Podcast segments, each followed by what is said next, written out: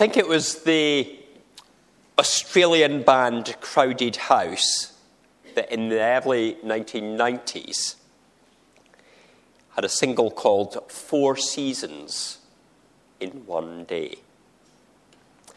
Some of the past week has felt a bit like that. You know, it's been hot and cold. It's been sunny, like it is just now, and then torrential.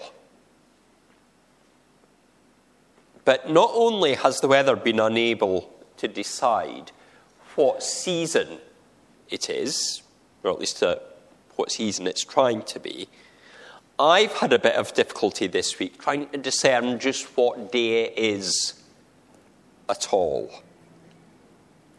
And the, there's a number of factors concerning this. Uh, I think the main one has been the fact it's been the first full holiday week from school.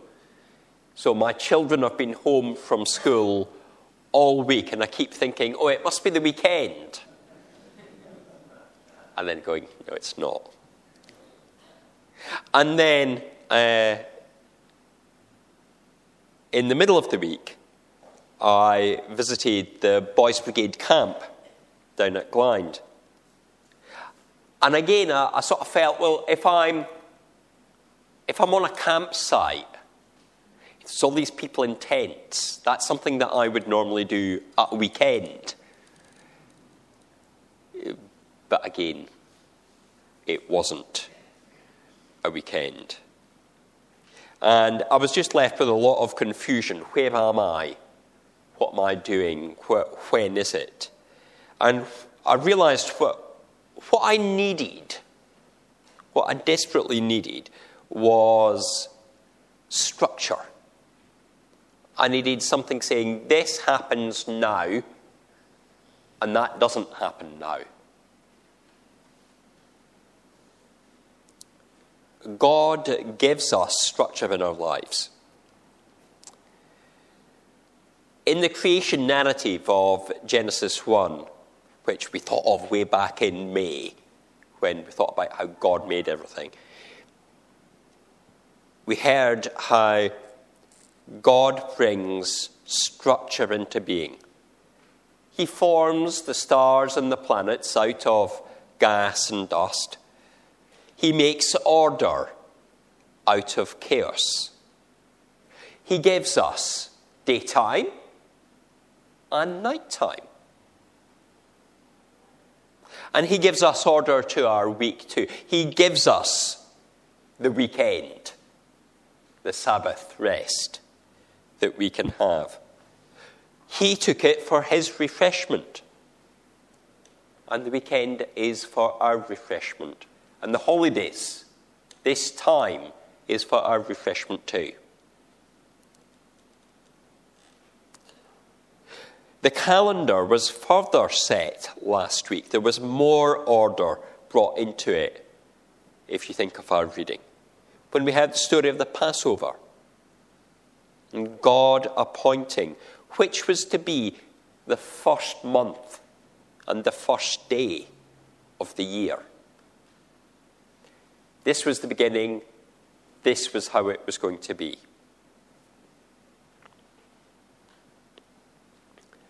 And then we come to Leviticus. And we hear of many laws being given to order the lives of the Israelites. And the law was intended not to be a structure that constricts, but one that allows the people to maximize their experience, to develop an understanding of how they might live, how they might grow, how they might understand who God is and who they were called to be. Within that, we have this passage today, which tells us about a number of festivals, each prescribed with a different date to set them in their place during the year.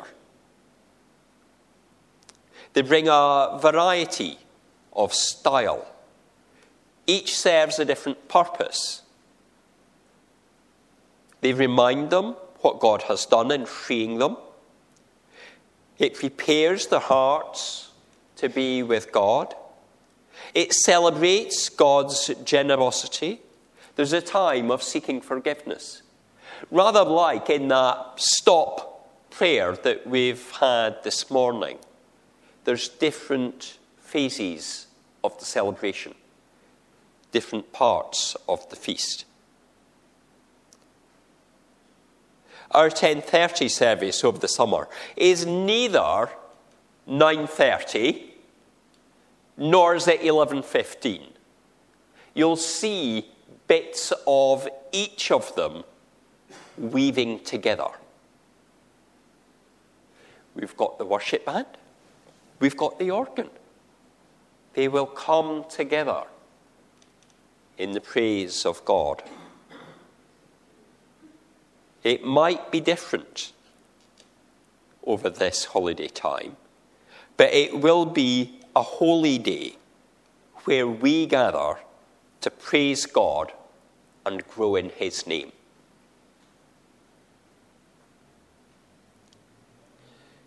Of the festivals that we hear in today's passage, the one that we should have familiarity with the timing of is the 50th day. You know the 50th day? Pentecost. Now, this is maybe not how we think of Pentecost, but that's the celebration that they're having when the people gathered in the room and prayed and the Holy Spirit came upon them. The celebration of first fruits. It's an early harvest, and it has the finest bread and lambs that are a year old, and rams and a goat, and even a young bull. There's everything that you can imagine bringing before the Lord being brought there. We bring all the different gifts that God has blessed us with, and we bring them back to the Lord. Now remember, at the Passover, seven weeks earlier, there was not to be any yeast left in the house.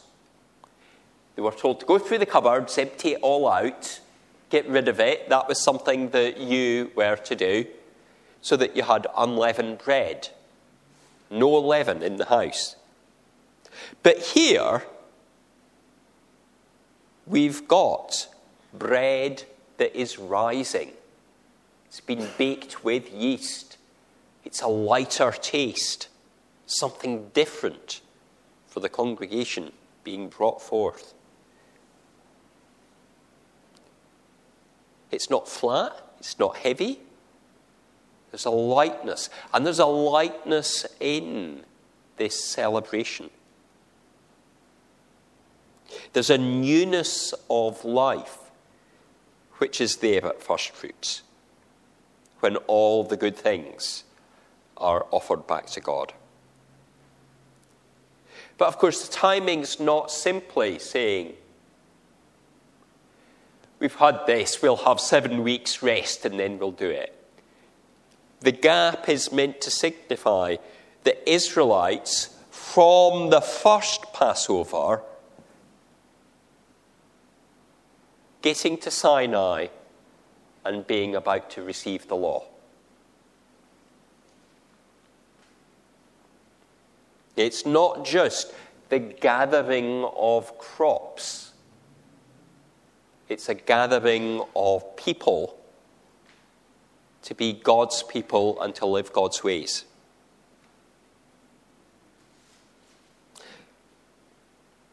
And there's more there, isn't there?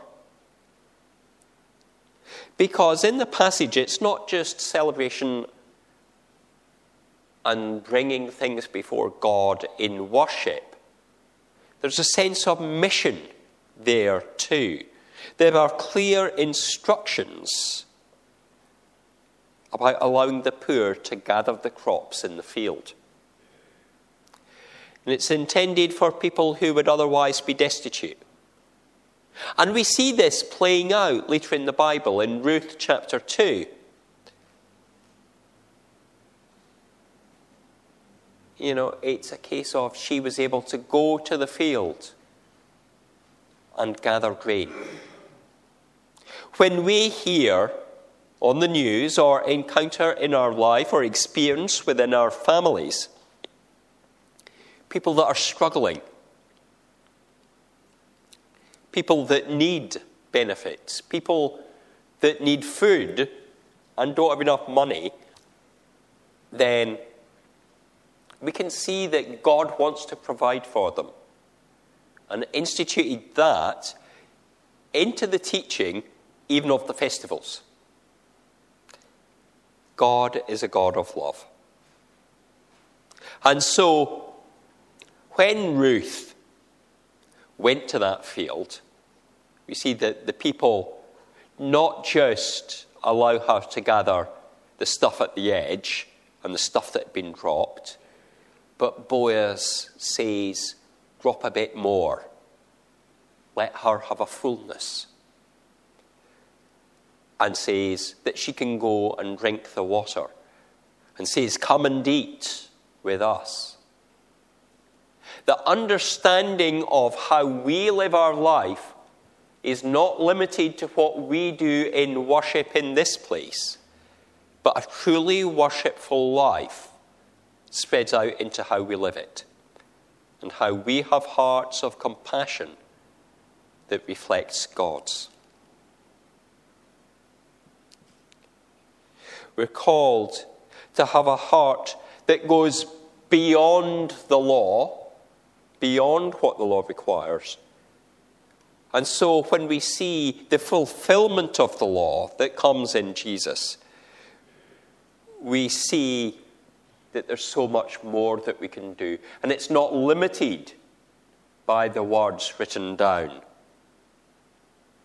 And we see that the offering is not limited by a lamb or a bull or a ram but Jesus gives himself. God's Son becomes the sacrifice that we might be forgiven.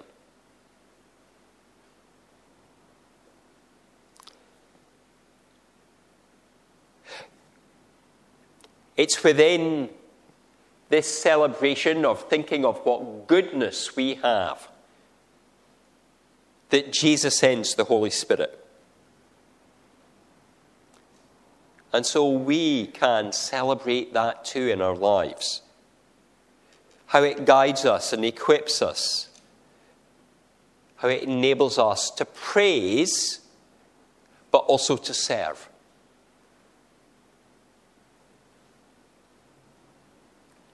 The Holy Spirit can lead us to do what is right, not merely to conform to set instructions or to fit in with the way of the world or to fit in with those around us that do things in a certain way, but lead us into the worshipful life that goes beyond the weekly Sabbath and goes beyond even the extra days, the holy days that are instituted here.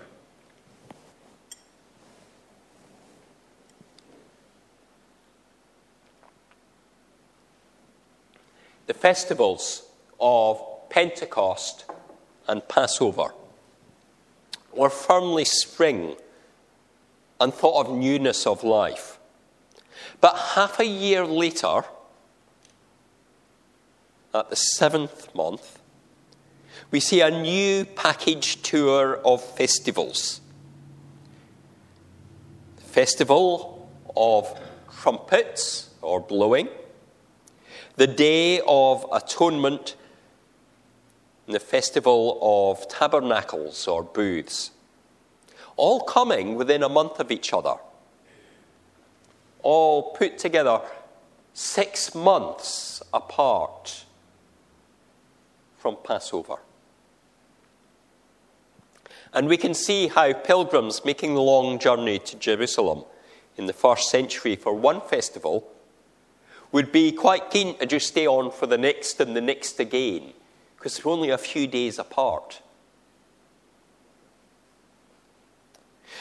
The start of every month was normally marked by the blowing of the, uh, the shofar. But the first day of the seventh month becomes an extra blowing. A festival of blowing. Everybody's blowing their trumpet. Sometimes you send somebody off to go and blow their trumpet elsewhere. But in the sense that this festival will be one of much blowing. And it nowadays marks the start of the Jewish civil New Year. You know, a bit like how we have our tax year starting in April. They have a year that's running slightly differently, six months differently, from the timing that they were told to start the year at Passover. So there's a new year. But this new year trumpet, as a religious festival, is not the celebration of the civil year. In fact, it's not so much a celebration at all. I said earlier when we uh, got our blowers and went, whether it would wake somebody up. This is not the fact that somebody's fallen asleep, you know.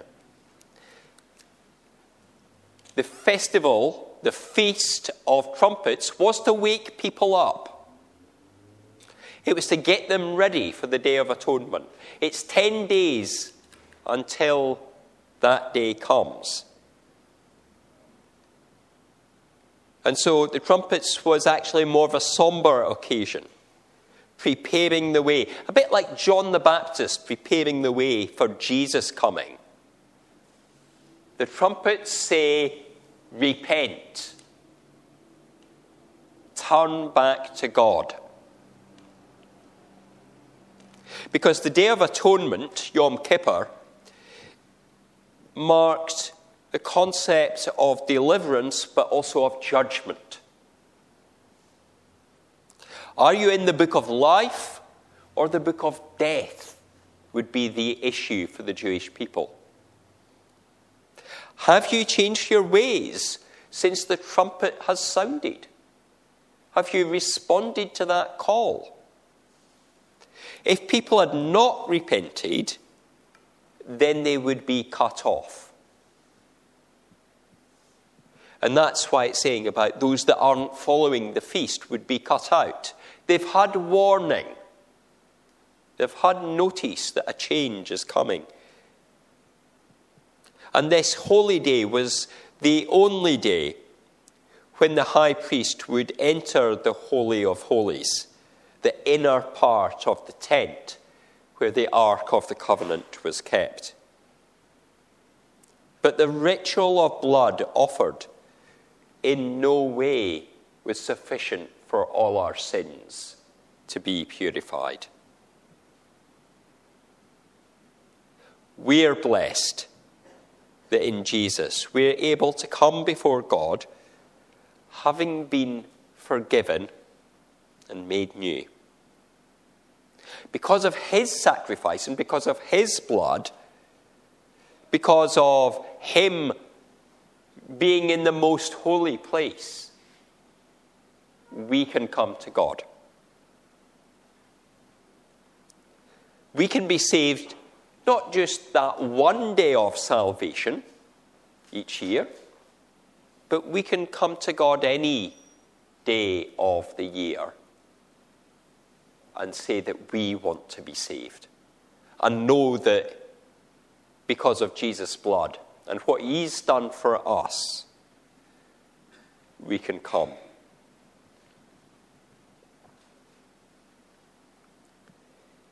the month continues and it picks up the mood.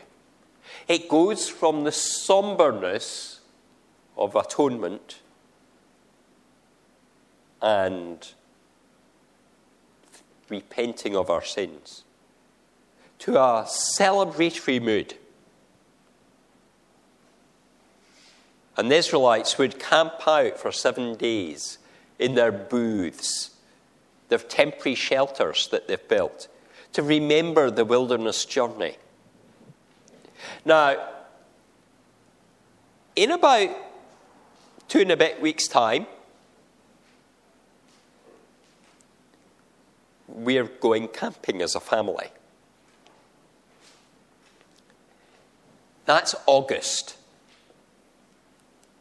If I was to suggest that we were to go camping for a week in October, Emmeline might have other ideas. She's shaking her head at me. I could, I could suggest it. It might be. No, I'm not going to get away with that. And I suspect that applies to many of you. You don't really fancy, you've got nice homes to live in. You don't want to go just outside them and camp in a temporary shelter or gather together. Maybe we could sometime organise going away on a church camping trip. That might be a good weekend that I would like to do. Danny's nodding, I'm sure, yeah. That might be something we can do, and it might be a time of refreshment. But it's maybe not something for our October. But there's an element of this festival, if not the entire group going off to camp. You do recognize something here, I'm sure, though more the telling of the story rather than the enactment. On the first day, you are to take branches from luxuriant trees, from palms and willows and leafy trees, and rejoice before the Lord your God.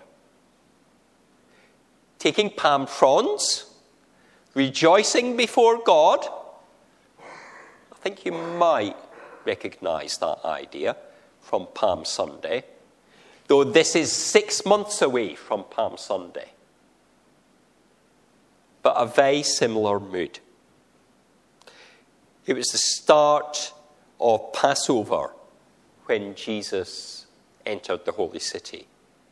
And the mood was very similar to this. Passover was a festival where branches didn't normally play a part where the palm fronds weren't usually taken. But with the coming of Jesus, there was a sense of the great hope for the future, the hope that was seen at the Festival of Booths, that there was a path to the promised land, that God would lead his people forward, that there would be freedom and the people would rejoice. In God, there is much to celebrate. There is much to give thanks for. And He provides a structure for us that gives us the opportunity to do that in a variety of ways. He set aside time for God's people to rest to have extra Sabbath days, to feast, to remember, to give thanks. This summer, while things might be different, God is not different. God is still loving, He is still giving, He is still caring for you. And so, let us praise Him and rejoice in all that he does.